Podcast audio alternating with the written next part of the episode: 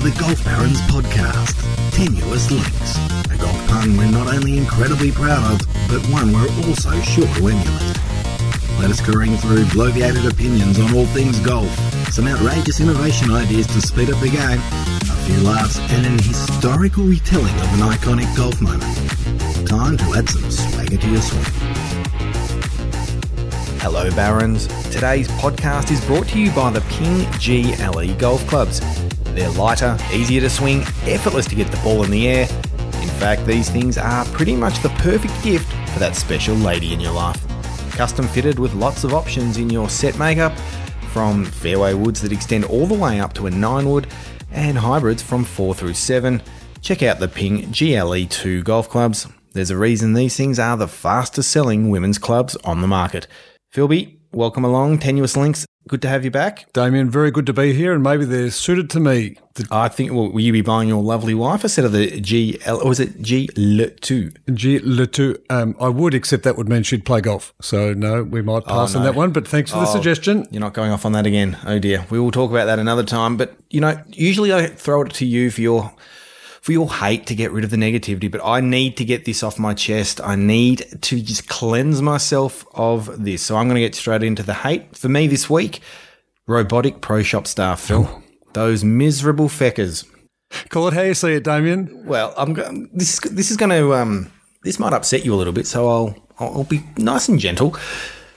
At a club recently, only oh, a couple of weeks ago, this is a club that's very dear to your heart. It's also a, a club that's dear to my heart. It's a beautiful place. The several courses it has, every one of them is magnificent. The food's magnificent. The the drinks that they have there is magnificent. I'm wincing.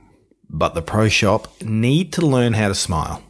I need some happiness when I'm about to start my round. I don't like getting in there. Yes, I'm here for it, and it's just miserable, and yeah, or, or just or maybe miserable is a bit strong, but it's just there's no warmth to it. There's there's it's almost like you're an intruder in the place. Make me feel welcome is not that complicated, and is retail 101. Make me feel welcome and important, and, And you can do that with a smile. and especially with golf, which is a game, as you know, that can you can fall apart very quickly. Uh, you need to be in, right, in the right mindset. So I'm getting out on the first tee. If I'm there feeling pretty good about it, and oh, this is a great experience, I'm more likely to play decent golf, at least for a couple of shots. But you know that throws me off big time when you're already getting off on the wrong foot. When everything else, everything else screams magnificent experience, and then that personal touch is just missing. There was a, um, a golf course many years ago up in Hillsville, actually, and there was a golf pro there who's the, been the best I've ever seen at not only welcoming people and making them feel warm, but actually wishing them well as they headed to the first tee. And it was genuine, encouraging them to play well and encouraging them um, to come back in and let him know how they'd played. It's not that difficult. Making people feel welcome is not that difficult. It should happen more at retail. It should happen more in pro shops. I couldn't agree more, and I'm not offended by the target of your hate this week. Is that an Australian thing? Do you think? I mean, I, I haven't had, haven't experienced that in a couple of other countries I've played in. Service is king. Uh, Look, I'll particularly say North America, service is king. It's what they've cut their teeth on. And they smiles everywhere. You feel welcome. You feel king of the world. You feel like, Damien, a baron. In every every golf course that I've ever been to in North America, I have felt like a baron. I felt like the purpose for th- for their business, not a bit of an interruption because I was watching race four, number five. oh, very good. Now I've got that off my chest. I'm feeling a little bit cleansed. Over to you, Phil. I'm sure you've got something that you need to get rid of. Damien, mine's um, a different one, and probably because I've been hurt by these things a lot over the journey. My hate is sledging, and what I'll actually say is accurate sledging. And the one that is consistently able to work on me and had been for a number of years in a row and got exploited was by a, a very dear friend, colleague, mentor, you can describe in, in a number of ways, Damien. And it only took two words, and I was stuffed. and those two words were Philly, people. The pressure of people behind you. The pressure of anybody. Now, th- initially it happened from a, playing in a couple of pro-ams whereby it was people, Philly, people. Uh, and you'd look around and there was one person watching, which may or may not have been at this point in time his nephew. It was enough to throw me off. But from then it built, and the enigma of people, Philly, uh, built and built and built to the point where we could have been playing on our own. and I had a delicate chip, and all he needed to say was, Philly, people, done. Especially gone. you over chips. I've seen oh. I've seen this in play. I've seen you you fall to pieces on chips, which you shouldn't. They shouldn't be a problem for you. Technically, everything looks great. It's all upstairs, The which is a long way up for most people. Yeah, long way. Yeah, no, that's true. But the sense that someone potentially could be watching me about to bugger something up was enough for me to guarantee that I buggered it up. It, it didn't matter when or how. And the best advice I ever got from a first tee um, in a pro am was almost shut your eyes and swing as hard as you can because at least if you hit it out of bounds, people will know that you had a crack. Because that's the only way I could overcome people, Philly people. Um, but around the green and those touch shots, you don't get the opportunity to wind up. Uh, so no, it was all over, and it, it won him a number of matches. Um, and uh, payback will happen at some stage. So a flop shot over a um, over a bunker. The, it, Damien, it actually wouldn't matter if I had a chip and run that was straightforward. Philly people gone. Game over. So I hate sledging. I respect it, but I hate it. More importantly, I hate accurate sledging because it works. It works. It works. Or maybe I'm just prone. That's quite funny for me that your hate this week is sledging. My love this week, Phil, is sledging. Oh, God, Damien, what a what this a might stem to my all those years playing cricket. Um, I- there's nothing like a good sledge. Gets the whole group up and about. Everyone's having a laugh, except usually the other Me. person. I absolutely love it. I mean, I was well documented. I've been I struggled oh, about a month or so ago. I was just in that horrible spot where I, I couldn't play, and I, I was out with a group of mates who uh, they were all, I think, pretty much off a higher handicap than I was, but I just had one of those horrible, horrible rounds, and the sledging that came from them directed to me, uh, and the back and forth banter. It made that round absolutely gold? hilarious. Was there any gold, Damien? Was there something that they delivered to you? Oh, I mean, there's, I'm not sure there's too much. Is this being cleared with legal? Or where, where are we at? or censors or anybody else? No. Absolutely. No, um, the ones that I can, I'm just trying to think of something that happened. Well, at the end of the game, I mean, I tried to, the way you deal with sledging is that you need to kind of embrace it. You've really got to embrace it. And, and a bit of self deprecation at times is show that bit of humility and, and guys will let you off, you would think. Into that round, I had, a, as I said, an absolute mare. Um, I spoke to one of the guys and said, Oh, geez, I played like Steady Eddie today. And he turns around to me and goes, Nah, more like Helen Keller. and I thought, Oh, God, zing. That, yeah, fair enough. Walk away, walk away, head between your tails. Um, and I was done. I'm not playing. I'm not playing with your mates. no, but I love it. It's good fun. Sledging's fun. It's funny you talk about the cricket origins of, of sledging. I remember going back to high school and um, was playing, uh, and this will lead into my love, but I was playing a, a schoolboys comp at Royal Melbourne um, on the East Course there. And I invited a mate of mine to, who was actually a better golfer than me, but I'd mo- invited a mate of mine to come and caddy. And I, I might have been 16. Um, but what I didn't understand was what he would have brought to the table as caddy. Now, we both know that caddies don't They bring a whole lot. contribute as much as some people think that they do. Shout out to Kipper. But I reckon we were a, martini. I reckon we we're a hole or two in, and this young man who I also played golf with last week could not help himself, and he actually there were little veiled sledges at the opposition, not just at me. And I was like, "Come on, just let us play golf," and it just went all day, just chirping all day. It was like he was standing in slips and just all day, all day chipping away. And it, I've got it. It started as nervousness from my point of view, and then just flowed into. Well, you got to respect. If you've got that much material, you should be allowed to just go. I'd just go with it. So, um, I I have respect for sledges. I have fear of them. I have fear of accurate sledges, but I appreciate that you are one of the better ones. Well, that's that was my love. Surely you've got something to love. Come on, Phil. You're a good man. Show me something. So, Damien, um, a few weeks ago we spoke about going to Cape Wickham, and in the lead into going to Cape Wickham, you said "N- uh, neither of us have been there, and then you paused and said, actually, maybe you Yeah, the, have. the big grin on your face Which- as I said it. Yeah. I had, which actually leads to my love. Um, now, drawing a longbow or a tenuous link, the number one voted episode of Seinfeld of all time was called The Contest. the contest. Now, well. this is not exactly the same as that, but it You're is the master of your own domain. Is that what we're? master of your own domain. This is really um, a, a pissing contest or a name dropping contest uh, when it comes to where have you played. oh, this is you, all right. Yeah, go on. So um, there's a couple of other people that, that I know that every now now again like to throw around names, and there's one particularly. Where as soon as a golf course comes up somewhere around the world, it is. Have I told you about the time I played there? I had 78, you know, Pebble Beach. So he'll say Pebble Beach, and I'll go. Like, Pinehurst number two was pretty good, you know, two weeks before the US Open, and then it's just On. on. Yeah. Old course at St Andrews. Is that the only? And then he'll come back with. Is that the only one of the British Open Rota that you've played? Is the old course? Oh, because I've played. Bum, bum, bum, bum, bum. Um, do you know what? Finally, I think might have won the day and tipped everything in my favour, Damien. What was it? What's Where did we over? play a couple of weeks ago, Damien? Where did I get you on a couple of weeks ago? I'd like to think that we played there, representing one of the great developing golf brands in Australia. Shout out to Izzy at PGA Tour for helping get the uh, the long Yeah, leg you know that was that was actually a good get. But where was it, Damien? I'm going to let you drop this one on my behalf so that I can't be accused of it. well, it's Royal Melbourne, Just Royal Melbourne, Damien. the composite course. The composite course is that the is that the mix of the very best holes of the 36 hole complex That's at Royal regarded Melbourne? in the top handful of courses in the world. Right. So Layouts. so if you're listening out there, just understand that you can take your you can take your Oh, this is a direct message. St Andrews. This is, you can take your Royal Lytham and St Anne's. You can take your Portrush and your Portmarnock and your Royal County Down, and you can take all of those. And I'll see you on the first tee at the composite if you ever get the chance to play there in your entire life. Haven't you? Haven't you just walked straight into this media role with love? Oh, so I love the joy of just that little bit then. Uh, and no mention of playing at Capital or anywhere else. I love the joy of just that little bit then. Royal Melbourne Composite tick. Done. Magnificent. There's your love. Your name dropping. Speaking of name dropping, you often you're often dropping St Andrews. St Often. Andrews old. That's, that's Often. got to be one of your favourites of all time. Great.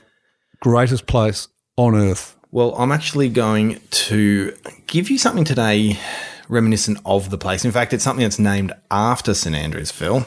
I'm introducing a new segment here because you've been getting us all rather excited with your um, history lessons. Well, I thought, I thought Is that why you have a pillow with you? I might bring in, I might bring in something that's a little closer to my heart. A new segment. Uh, you've all you've heard of golf tips. Well, this is called golf tipple. That's very Baronesque, Damien. It's, it is. It is. It's. Let's have a drink. Well, yeah, let's let's have a drink and see if we can talk any more rubbish. And I, I think we'll, we'll go close anyway. So this is the St Andrews cocktail, Phil. I'm going Oh, to flip one up for you here quickly. For those who are playing at home, yeah, one part Scotch, one part uh, honey liqueur, same again of orange juice. Shake and put it in a cocktail glass. And this thing is, oh, it's like a warm hug in the middle of middle of winter. It's magnificent. So Phil, you keep chatting while I quickly whip this together for you. I will keep chatting and I'll, I'll get on to a couple of other things. But the first thing that has struck me, Damien, the first thing you've pulled out is this honey liqueur. Um, Well, think Now- Drambuie as a usual is what most people would use, but I've gone something a little little bit. I, I quite like this, a little bit classier. it's called, and I'm no good with my pronunciations. um, it, it would appear to be called uh. Um, so we've got a, a touch kind of knickers, Phil. We've got a touch of Krupperknickers from Lithuania as the honey liqueur. Uh, I've got, which now expl- explains the freshly squeezed orange juice um, being delightfully prepared earlier. so in, Um, so in goes the Laphroaig. Lafroy, is that how you say that? Laphroaig. Laphroaig, it's. I've got a lot of work to do here. Sorry, I got to come into the microphone here. Yes, Laphroaig. So the one we're using is the quarter cask.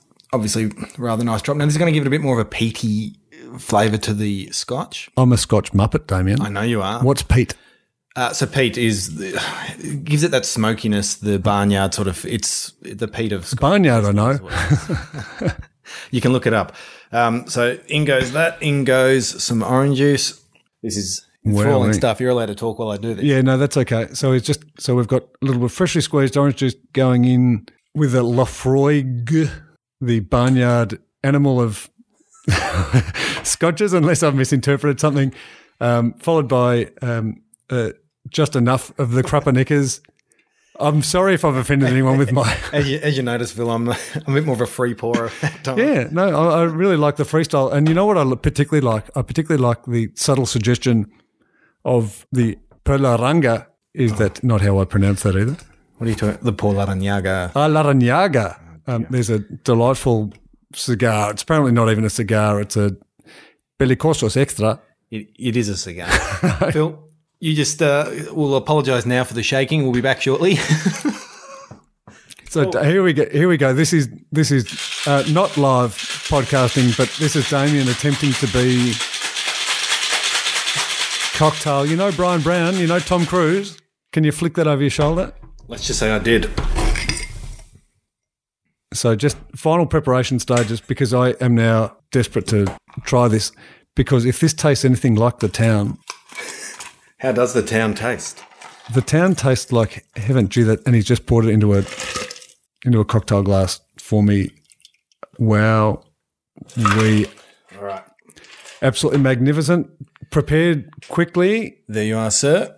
Um, first taste of the St Andrews cocktail, named in the honour of the greatest place on earth. Cheers, or slunchy, as my father-in-law would like me to Is say. that anything like Schlanter? You're trying to be Irish? No, no, I just sorry. I was taught to say slunchy by someone who was born there, as opposed to someone who just thinks he was knows what he's talking about. Slunchy. Interesting. Can you spell it? What are your thoughts? I'll be back in half an hour. Very good. I think that's uh, that, that could almost be a game changer for you, Phil. It could be, which leads us into Can't speak drinking. into a game changer. Let's get straight back into back into golf. I've been on a bit of a, a mission about this ah, grow the game, hashtag grow the game, play it forward, which I still love, is my favourite thing I've ever come up with, actually. But it became around grow the game and rather than actually just saying it, living it and breathing it. And so we wanted to find examples of people who are going out of their way to grow this beautiful game, particularly in Australia, um, because that's where we're based, but to grow the game and take the game places that others refused to or didn't have the work ethic to get there. That's, yes, it's a little bit of a veiled swipe at people sitting on their ass in pro shops or wherever else they are, as opposed to the ones who got off their ass and said, no, I'm going to have a crack. And this is what I'm calling outbound golf. Outbound golf. And I know there's more than one example of this in every country around the world and every region around the world. But the one that stands out for me um, is a young man, and yes, he'll be very happy that I've said that, um, and his partner who decided to take golf rather than waiting pe- for people to come to them. They've decided to take golf to the people. And in terms of taking golf to the people, I'm going to mention a couple of towns, Damien, and you just give me a nod or a shake of the head if you've even heard of them. Um, Uralla, Yes. Walcha, Nope. Wee Waa, What did you wear? Narrabri, Narrabri. Yes. No, no. Okay, Walgett. Now to give you an to give you an idea, Walgett is seven hours drive west, out sh- towards Bourke from Coffs Harbour in in the central coast of Australia or central coast of New South Wales. So it's due west. It's just let's. Oh, the sun's sitting over there. I'm going to jump in my caravan. I'm going to jump in my van, and I'm just going to drive for seven hours because I reckon there's some golf out there. But what has happened is that the golf community in all these areas have really rallied, rallied around um, well, Stephen Donna, they've rallied around them and they've embraced them and made them part of their communities. And not only that, the Jack Newton Golf Foundation have then said, We love what you're doing. You're taking golf out to the country. And now they're supporting them to teach kids golf and to allow golf, which is a critical community sport in regional Victoria, regional New South Wales, regional Australia, and, mm-hmm. and again around the world people get together, they discuss what's going on in farming communities. Golf is the hub and the golf course is the hub. It is where everything happens. It's the it's the centre of town, um, and so this just supports that and makes sure the next generation of kids coming through um, have their opportunity as well. But both underprivileged in terms of Indigenous kids, and this is what I love about it: the un- amount of untapped talent that we have in Australia Absolutely. teaching golf to people who'd never been exposed to it before. The irony being is that there's all these people being exposed to the game for the first time seven hours west and up to seven hours west of, and probably further, um, of Coffs Harbour. Um, yet my two kids have gone to a primary school in Melbourne.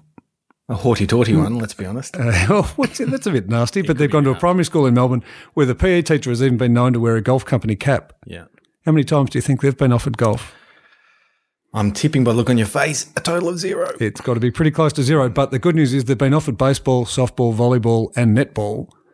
Um, just never golf. So really, it's again. I'm, I, I don't want this segment to be uh, who's Phil going to whack the, who's Phil going to whack this week. but the reality is, is that we've got someone who's got off their ass and just said, "I'm going to take golf as broad and as far as I can, and Not I'm going bloody to love." hashtag, it's an actual action. It's That's a it's a doing, and it's fabulous. And I know it's been recognised by um, the PGA. I know they, they acknowledge what's going on, and there was a bit of angst early on because there were some pros who think that they have a right to territories, a right to areas.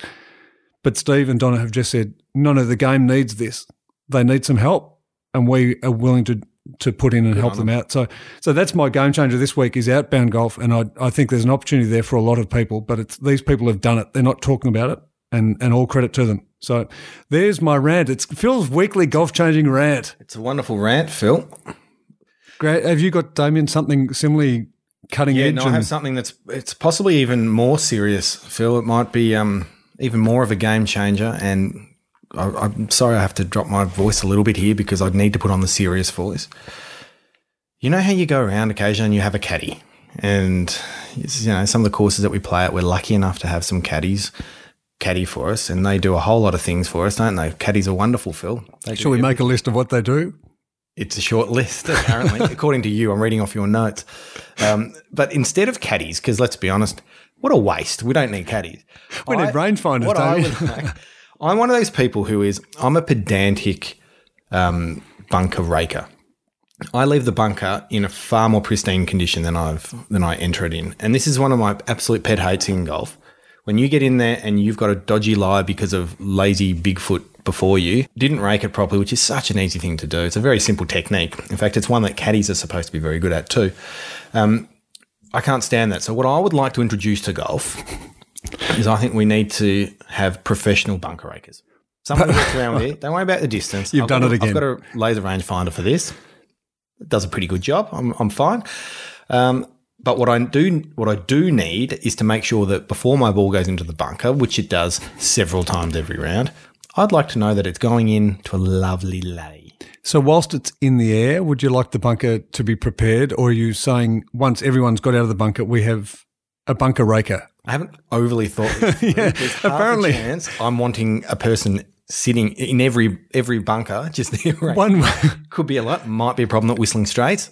Not sure. one person allocated per trap. Possibly just to make sure the unions will be right behind this. Fair. Yeah, no, I agree with that because there is the, the bunker union of Australia is actually one of the more powerful. BUA. Um, so, what about fairway traps? Does that include fairway bunkers? No fairway traps. I'm happy. I'm happy to just cop. You know, I'm not. I'm not being ridiculous here, Phil. No, you're, you're certainly not being ridiculous. have you heard of the term hazard? Yes, I have, Phil. Right. So, discuss I don't care the the penalty. in your voice. Discuss the penalty that should be found by going into a bunker, Damien, Okay, so it's completely fine. or Tomo, as I'll call you. It's completely fine. Your theory is fine if the bunker, if the hazard is the same for everyone. You can't have different different rules for different people, Phil. You can't have a different condition for someone who happens to care for the game more and look after the bunker than old Fatty McFat who just takes a big jumps up and down in the bunker and then leaves it there for the next person to go in. So I'm in a bunker within a bunker. I'm not impressed. So this conform tattoo that you've got on your head, where everyone must just conform and must do this, must rake in this method, I think there needs to be a standard. yeah. and we need bunker rakers to support that standard. well, I think bunker rakers will make it fair for all. So are you, can I just ask regarding bunker raking technique, are you more a smoother or are you a, a groover? You know how the rake has two sides. I mean, you have the No, ability to smooth. It has two sides for a reason. Would you like it left smooth or grooved? Oh, You mean you want some turrets in there, or do you want them? No, no, I'm, I'm asking you whether you would like the, the bunker to be finished ahead of from the bunker rakers because I'm trying to give them some guidance because I've already started recruiting on seek.com.au. No, that wasn't a plug looking for a sponsor. Um, but would you like, I mean, is there a particular technique that you would like? Because I tell you what I'm terrible at when it comes to raking bunkers the rake throw. Because a lot of the courses don't like the rake being left out. And I don't know why there's conjecture about whether rake should be left in or out of the traps. But when a rake has to be left in a trap and you have to throw the rake back in, I am the worst rake thrower. Not only am I a short rake thrower, Is that But- because you undo all your good work? it undoes all the good work. And then you look at the bunker and you say, well, Damien's playing in the group behind me. He's going to get a bit angry. I now need to go and re rake. And now I'm getting yelled at for slow play. Help me with the rake throwing. Maybe that's a segment you can do is how to throw the time, rake. We don't have time here. I'll have it all laid out for you in my bunk rake, bunker raking manifesto that will be out shortly. Add it to your others. I'm serious. I want this sorted. I'm not really serious, but I'm serious. Oh, well, thank you for bringing a bit of uh, levity after another one of my rants, Damien. We can always rely on you for your big ideas. You are the Kramer of golf, you know that. That's hurtful. It's just beginning. Philip, enough of all that. Let's get straight into some gear effect for this week. Uh, I know you don't have any products per se, but you had something you wanted to rant about again. The ranting. I do, Damien. I've just taken a big deep breath so I can get it all out in one breath. Damien, I want to talk about feel. Fact, Feelings. Fact, about feelings. Are we on the couch? not yet. Fact or phenomenon, Damien? I want to talk about feel. And it's just this concept of feel, and it comes up a lot in golf. Oh, that feels soft. Oh, gee, that feels hard. Um, in fact, Kipper likes to Kipper describe, know what he's feeling. but he likes to describe, even in some of the reviews, drivers. What? Yeah, there was a driver uh, where he described it as hard, saying it's really hard off the face. And I'm like, no, I think it feels really soft. And then I went and read the, the marketing stuff, and it's like now it's really super soft, whatever. And I'm Yeah, like, the buttery. Yeah, Yeah, so- feel. So, so it's really just this discussion around what what is feel, and and so you'll if you listen to all the marketing stuff, it'll be cast feels hard, forged feels soft, or this ball feels hard and this ball feels soft. And there's there's a lot of discussion around it. Even the old the tests around put headphones on or put earmuffs on and hit balls, and you won't hit a range ball, and you won't know whether it feels hard or soft. You'll just know what it is. But we keep talking about feel. Everyone embraces, oh, that feels great. That feels great. And I wonder a little bit more whether the feel has got more to do with whether the ball is coming out of the middle or whether the ball is missing more the a timing thing. Well, it's just eh, what your level of contact is. So any any club hit out of the middle is more likely with the same golf ball is to, feel, soft. Yeah. As soon as you miss the middle, oh, it's a bit clunky. Yet, would you, if you knew that a particular club that you were using, for example, if it was a forged iron, was meant to feel soft, Mm-hmm. would you ever have the courage to go against someone and say, "Oh, that feels hard," and have your playing partners look at you going, "But Well, it's you're a bit of a muppet, forged." Yeah, like what would you know? So it's this idea of feel, be it fact or phenomenon, and it's the ultimate subjective thing, and that's what one of the things that we love about golf is the fact that everyone tastes something a little bit different, and everyone, heaven forbid I say it, feels something a little bit different. So We can we can agree that you do have different feelings with different clubs. So you hit two different clubs, and you know that they they do feel different. one hundred percent. So we, uh, case in point, i five hundred versus Blueprint, Yeah. and we both hit those those irons. The Blueprint irons felt softer Mm-hmm. For me than the i five hundred. But defining what soft Actually, mean actually means or is or otherwise. So when we're reading marketing guff about feel feels great or this ball feels soft off the face or feel feel feel, the reality is your feel and my feel aren't the same thing. And we actually spoke about that even with the Mizuno MP20s. The MP20s was a perfect example with three three um three clubs or three irons, sorry, um, designed slightly differently, but you could genuinely genuinely feel a big difference with them. Not that one's necessarily better than the other, although I did think um, the what was it? Not the MMC. Was it The MB. I loved? The MB. Oh, I love the MB. Blade guy. Yeah, Blade guy. Oh, there you go. Yeah, um, that's the thing though. Like you could feel them, same company, but three different irons, all felt differently. That's right. So, so I suppose my, my point, uh, and more than anything from a, a golf equipment or a gear effect point of view, is actually about saying that the, you know, unless you're hitting three clubs in the same conditions, it'll be very difficult to to have a comparison point across the three. But if you were to hit three, as long as the ball is consistent, you can hit three clubs and get a sense of what feel changes. But whether one feels soft to you, driver, or one feels hard to you, kipper, driver, same golf club. So you're going to get marketing spiel that'll tell you that it'll feel soft, but in reality, it's to the marketing guy. This is how it felt. And sound management, you know, they talk about feel and sound being the same thing. And so really what they're trying to do is they're trying to manage sound is because the minute it's a loud sound, it's hard. So they spend lots and lots of time and lots of design working, particularly with woods, on internal acoustics of woods, trying to dampen sound. Yeah, because I don't feel a huge difference w- using different balls now. As you know, I've, I've gone to some of those lower spinning balls. I don't feel a huge difference with those as to a tour ball, but you see, you feel a real difference on your irons and on your wedges in that with, with different balls. I mean, so the ball, the ball category um, when you're talking about drivers, is that, is that what you're talking about here? Yeah. So putting, well, well, That's one of the things they're trying to trying to sort of minimize or change the the feel of the ball. Well, it's ball, but it's everything. It's actually the whole thing. So driver acoustics is what happens internally in that big chamber that is that is hollow all the way through to the ball feel. So you can change by changing the ball, you change the feel. So if you hit a forged iron, But I'm does- saying I don't feel that with a driver. Because you're compre- yeah, and that's because you're compressing the ball. Right, I'm rubbish. Yeah, and you're rubbish, and you miss the middle, and it, it's really pointless. But because you you compress the ball more, when you actually hit a golf ball with a driver, you're really only feeling the core of the golf ball. You're not feeling the cover. Mm-hmm. The cover only comes in when you're barely touching the ball, particularly at putting. So you think about opposite ends. That's why tour players have their ball fitted From a putt from the green. from a short putt first, and they work their way back, as opposed to tee forward, because everything just feels the same with the tee. So feel, fact or phenomenon, the reality is feel is the ultimate subjective test of, of anything. There is no objective, this feels softer, because Kipper and you can both declare that that driver feels hard. What do you mean by hard? And in fact, watching you question Kipper about what do you mean by it feels hard, you can see his mind going, I'm not actually sure, in the same way that that feels soft.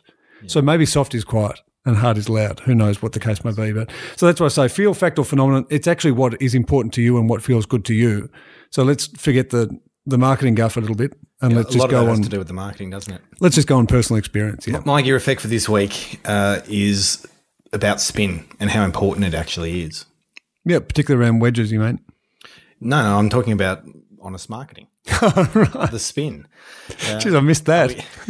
Well, I, I'm sort of just posing posing the question: Are we are we seeing more honesty in the marketing at the moment in golf marketing? Well, no, we've touched the on that. is the example Yeah. that We've just done the, you know, with the was it the Ping Glide 3.0 and the Mizuno T20s. Yeah. I know we touched on the, the honest marketing thing in a very early podcast and only briefly, but one thing that really stood out to me doing some research ahead of the MP20 or the T20 wedges um, was a quote attributed to Chris Voshell at Mizuno. And I say attributed to because I wasn't there and I didn't hear it. Fact- You haven't fact checked this, have you? And legal's saying, don't go there, don't go there, don't go there. So um, forgive me. Hashtag. Yeah. Please forgive me, Mizuno. I'm sorry if this does, is not real. But Chris Voshell, Let's just say that perhaps he said something. if it was real, this is what he might have said. He might have said regarding the new wedges and all this technology. You know, they've so both Mizuno and Ping have pursued consistency. They want consistent spin. Mm-hmm. So for Chris Voshell to come out and say, if you want the highest spinning wedge that you can possibly get from the middle of the fairway on a perfect lie, then and he actually named another brand. Which brand? another one. He named another brand. He actually declared another brand. He said, if you want the highest spinning wedge from out of the middle of the fairway, go here. But if you want a wedge that spins consistently from the middle of the fairway or the rough or, um, you know, in wet conditions or otherwise, then you need to come and talk to us. And really, Mizuno and, and Ping have taken a very, very similar approach when it came to wedges from that. So, but I love the honesty of being able to finally declare, hey, if you want We're to not- really rip the, the highest spinning. yeah. if you want to rip the ball back out of the middle of the fairway for perfect lie, go by that.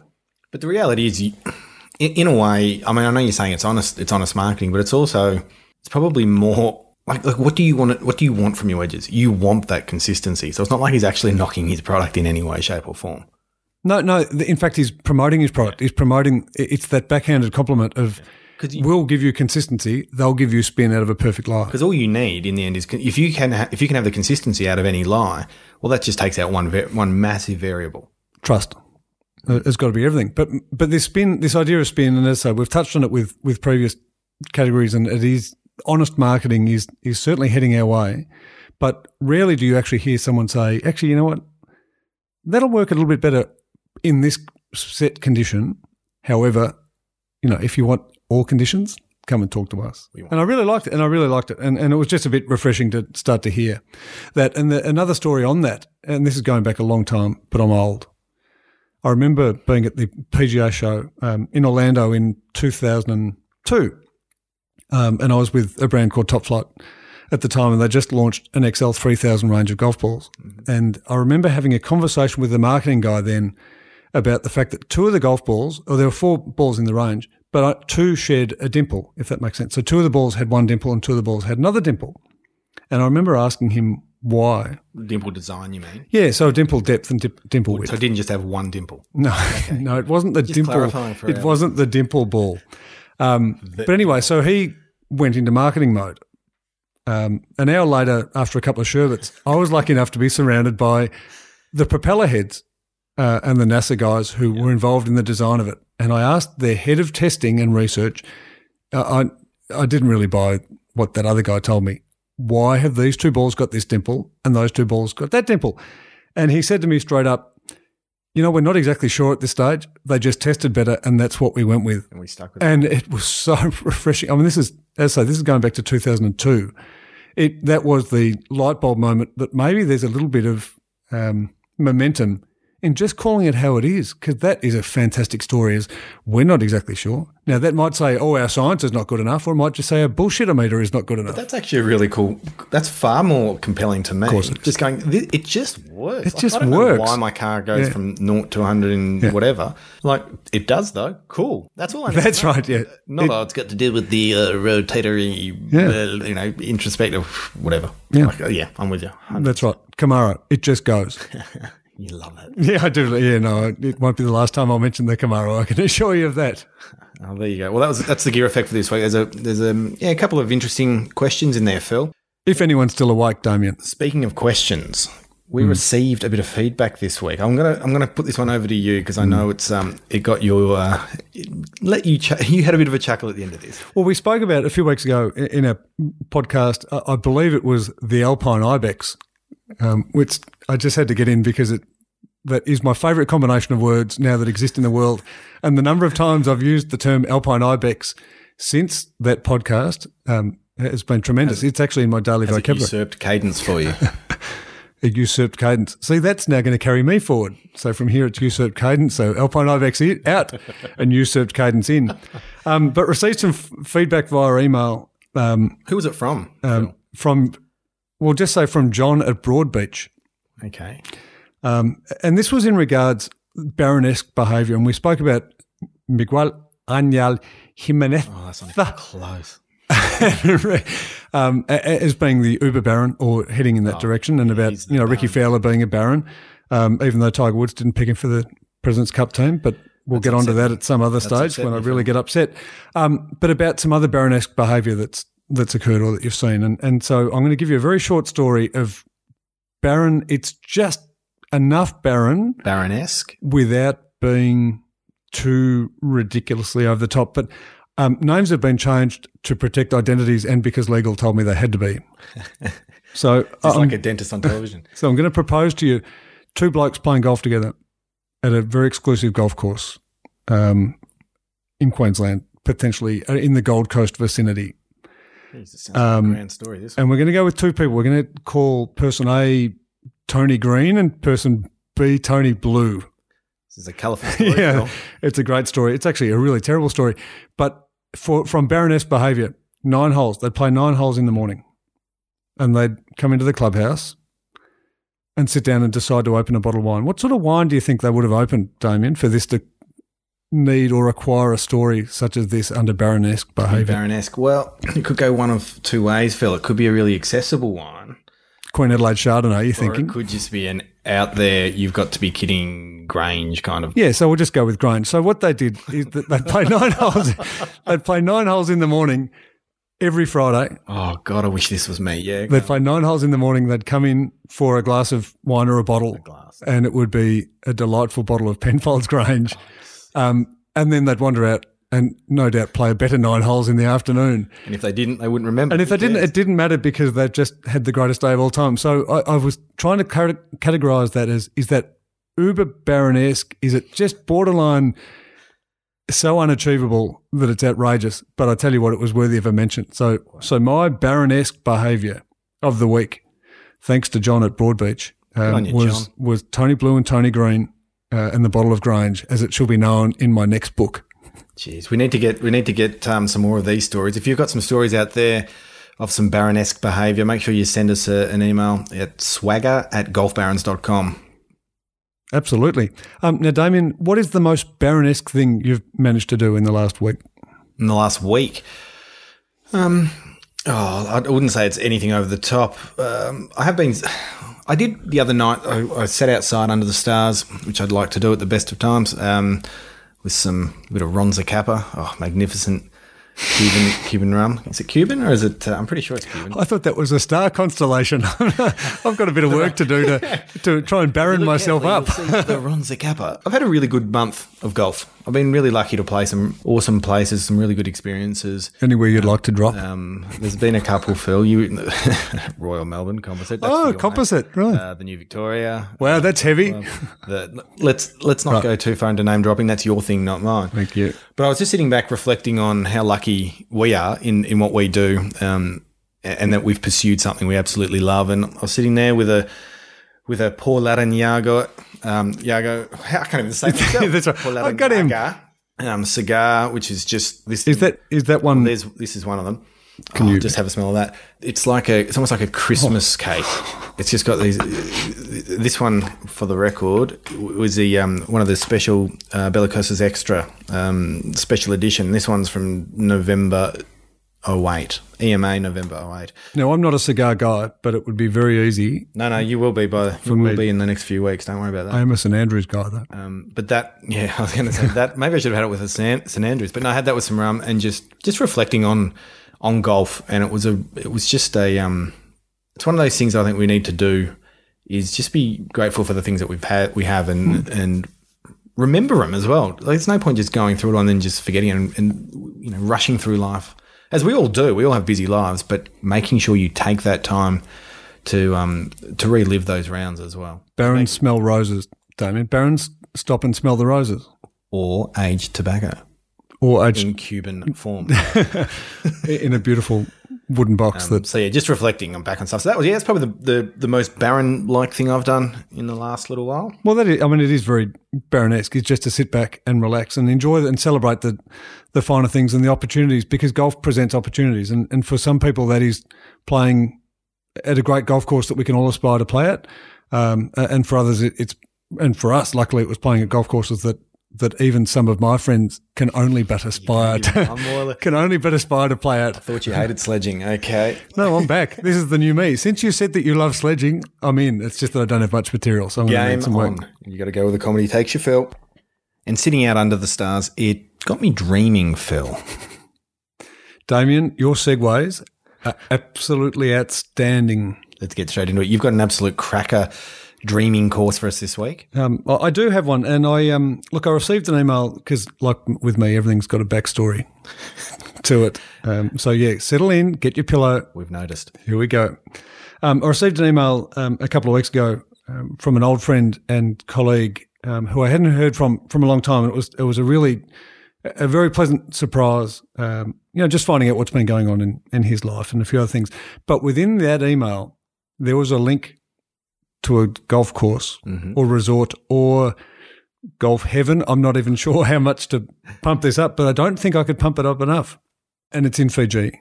Oh, Fiji. No, we've already done that in Dollar Bay. And it was, it, no, that's because this is 18 levels above Natadola Bay. That's not possible. sir. That'll happen. Um, and this place is called, and I may well butcher the pronunciation because I do have a reputation to uphold, um, Laucala Island. Laucala. Laucala Island. Um, How do you spell that? L A C U A L A. You sound very confident. Lakawa. Lac- I understand that, but that's not the point. It's not about how you how you spell it. It's about how you say it because I've got to that's do the right thing. Um, but this place may well be the greatest place I've ever seen in my life. Visually, um, there's this a golf course there designed by a fantastic course designer called David McLay Kidd. It's not like you to you to be full of hyperbole, Phil. Oh, I, I can't begin to talk about exactly how enormous this place is. So this beautiful golf course um, that weaves in and out um, the plantations. It looks like absolute isolation, but in the condition is through the roof. And he is a serious course designer. so he designed the the castle course at St Andrews, which is also one of my favourites that I've ever played. So as soon as I saw his name associated with it, I thought, yeah, this is going to be good. It can't be bad. Um, but it's also the the ultimate. This is the ultimate luxury of everything. I mean, from the, the visually the colors, like Fiji is always magnificent, and the, the turquoise waters and everything else, it, unbelievable. But the contrast of colors of the grass of the fairways to the the green of the plantations to the food to the accommodation to everything. This is like the golf would get me there How have I not heard of this? because it's a secret. And I'm sharing this with you, Damien. Phil, this sounds very Baronesque. We might need to, dare the- I say it, we might need a journey. We might need a journey. Um, I, I don't care whether we get there or not because I was in heaven watching it, just thinking to myself, the lucky people who get to go there. And yes, this is not a this is not a, a cut priced Novotel type mm. resort, but the people who are fortunate enough to get there and have that experience, then all credit and all luck to them because this place looked like This sounds like the Heaven. reason you play golf. it's just it's the reason you aspire to anything, and it allows us to dream, whether it's aspirational, whether we can actually get there or not. It, it, for me, it summarised what golf dreaming is: is just oh, just give me three or four day weeks there, maybe a month, Months. Um, and I'm you know I just want to make sure that I've played every part of the golf course and explored every part of the island. Um, but it, looks like the most unbelievable experience, and so I'm really grateful because out of nowhere. Um, out of an email from someone I haven't spoken to for a long time and was really glad to hear from, I then get a link to what may be golfing heaven on earth. And that's a big coming for me with my love of St Andrews. Very different sort of place, um, but a great surprise. Having never heard of it, clicked on the link and just thought, wowee. So Laucala Island, and again, apologies if I've So is that, it's the, the island's called Lethal. Is the course called the same thing? yes, it's, haven't it's done a a private island. research, have you? It's a private island. It, it can call itself whatever it wants. We've got to work out how to get on that. And what about for you, Damien? Where are you dreaming of as I do my snobby dreaming to somewhere that I just I, I can't stop talking about it or smiling when I'm No, you're- speaking? You're, grinning, and I'll, I'm going to go somewhere a little bit more, a little bit more accessible for for our barons, as he says as he sips, sips away on some more actually St. really good. reliving it. It's really good. The other day, I played around at a local club, a local place for me, the Dunes. Mm. The Dunes, very simple. People talk about, oh yeah, the Dunes. Yeah, but I genuinely think the Dunes is one of the best golf experiences you can have in this country, anyway. But more than anything, it's has to be. This is the obviously the Dunes down in the Mornington Peninsula. Yeah. it has to be in the top, at least top handful, if not right, nudging the very top of public courses that are accessible for a full experience. I think it's a fantastic place. I'd go as far as to say globally, and, and when we talk about public courses, we're not talking about that'll cost you a thousand or that'll cost you five hundred really US. we're talking about accessible, really accessible golf courses. We take the dunes for granted. If you live in Melbourne, the dunes is absolutely taken for granted about how good it is, um, the playability of it, how it endures the test of time, the the rolling hills, how the, the course manoeuvres its way, because that's a, a Cashmore, Yeah, I think it's a Tony Cashmore designed uh, course. and, and his fine. It must be his finest I design. think, it, I think it is. I absolutely love it. I think he's. I spoke to him about it, and he's clearly got a very soft spot for it as well. Uh, and quite rightly. But we, um, I would put it in. It has to be in the top handful in Australia, certainly. But if it's not in the top fifty in the world, of really accessible, and we talk about accessible, I'm I'm not talking Pebble Beach, yeah, and I'm not talking St Andrews at three hundred pounds or whatever it is, Yeah. which by the way I really love. But in terms of accessibility, it, it is unbelievable and always in great condition. The condition's unbelievable. Yeah, it's always. It's. I've never played it in even mediocre condition. It's always almost pristine, and the the number of um, well, the foot traffic that gets through there on a weekend, it can get pretty busy, and it still maintains its uh, condition. I've never had, never played it in a poor condition. I hope I never do. I think that's a fantastic dreaming. And I think w- one thing that is very Barron's is that we don't always have to dream of the places that I always have to dream of. you know, we're allowed to actually balance the whole thing between between what is as- absolutely aspirational and, and wow, wouldn't that be nice versus, hey, I can achieve that.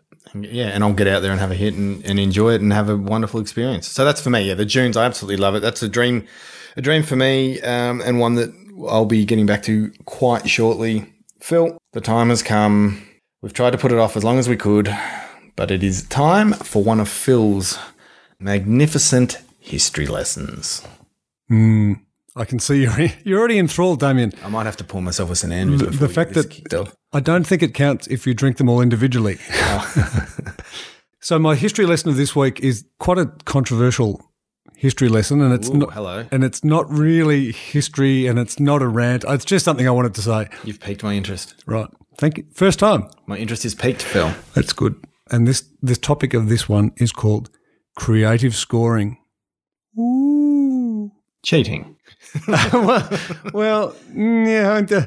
Is everything PC these days? Cheating. So what I'm going to talk about is creative scoring, and I'm not going to refer to Matt Kuchar in the Porsche European Open using a shovel and a bucket and spade to give himself a good lie out of the bunker because all the grains of sand were a fraction bigger than the other grains of sand. There is no way you've cleared this with legal. so I'm, I'm getting waved off. Or it could be your hashtag. So that's why I said I'm not going to refer to that. I'm not referring to what happened because that's not cheating. That's rule manipulation. Playing on the edge. Is that what we're Yes, going with? green Is light, go, good? done. Right. I've moved on from that. So there are three examples that I'm going to use today just to finish off because I like to. Feel free and I'm to trying to get through to this. allegedly, Phil, as often as you Allegedly. Allegedly. So the first one resulted in a nickname. In fact, the mm-hmm. first couple might have, but the first one resulted in a nickname. And it is written, and so therefore must be cleared because someone else has already declared all this happened. And the nickname was Marco Nera. Ah, yeah, you've gone back. so 1997 Lancome Trophy, Mark O'Meara marked his ball on the green, and when he replaced his ball, allegedly it may or may not have been some distance closer to the hole than it otherwise should have been under the laws of golf. Hence the nickname Mark O'Meara went on to win the Lancome Trophy by one shot. And upon reviewing what had happened subsequently, John Paramor, who's the head of and rules on the European Tour, did confirm in hindsight that it should have been a penalty. Mm-hmm. But therefore, it wasn't that word that you said that starts with the CH and rhymes with bleaton. So therefore, it's not that. Nor is the next one where Cheaton is his first nickname, but I won't say the second one, other than to say that a player of some esteem was banned in 1985 from the Indonesian Open for altering his scorecard. Now, this player was a major champion, and legal's waving me off that one. So I've moved on. And so the last example. so you've done enough. You've done enough of Fiji, is what you're saying. the, la- the last example um, that I'm going to get, and this is the one that, and it was from a documentary, and I'm sure it was a documentary. It, it certainly seemed like a documentary to me when I was young. Um, was a player by the name of Judge Smails. you're a player. Well, now, at one stage, Judge Smails kicked his ball out of the rough uh, and claimed winter rules, which was. I wasn't aware of winter rules existing at, at that time, but I've been assured that the, the Niblick was is a golf club in the bag. But where the cheating really came in is at the end of the hole, he requested his caddy put him down for a five. Um, now, one of the other players' caddies declared, and it was all on. Oh, this is all footage. It, it was a documentary, wasn't it? I'm not sure, Phil. I'm, I'm not 100 percent sure. I'm, I'm sure it was a documentary. Anyway, one of his one of his playing partners, caddies, did suggest that he had at least nine. But Judge Smale, so he was the he's the king of creative scoring. But there's been a couple of examples of it, and to be completely frank, I hope I never have to speak. Listen up, everybody. I hope I never have to speak of any creative scoring again, whether it be a boys' trip away, whether it be playing in a tournament, or any other time or any other occasion. Just count your shots and do the right thing. Here endeth this week's history lesson. That, is that especially on the Murray? I don't know anyone called Murray. Actually, I do. It's his. Good old Muzz. There you go. But Damien, thank you for staying awake for my terrible history. In fact, my history lessons are getting worse, and I'm going to give myself an uppercut and try again. But is there something of- you'd like to lighten? This has kept me awake. Would you like to lighten the mood? Yeah, I'll, I'll give you something, Phil. There was this couple, married couple, playing golf, and the wife turns to her husband as he's just about to tee off, and she asks him out of the blue, "Honey, if I died, would you get married again?" "Well, of course not, he says, like just trying to you know, shake her off. Well, yeah, he's a smart guy. Don't, don't don't fall into that trap. Really? I'm sure you would, she says, and he looks over at her and says, "Oh, well, yeah, I guess so. I guess so." And then the wife asks, "Would you let her sleep in our bed?" And he turns around and says, Well, yeah, I guess so. But surely you wouldn't let her use my golf clubs, the wife says with this slight, slightly accusatory tone. Of course not, he says. She's left handed. Oh, Damien. Oh, and that oh, is Oh, Damien. tenuous links for today.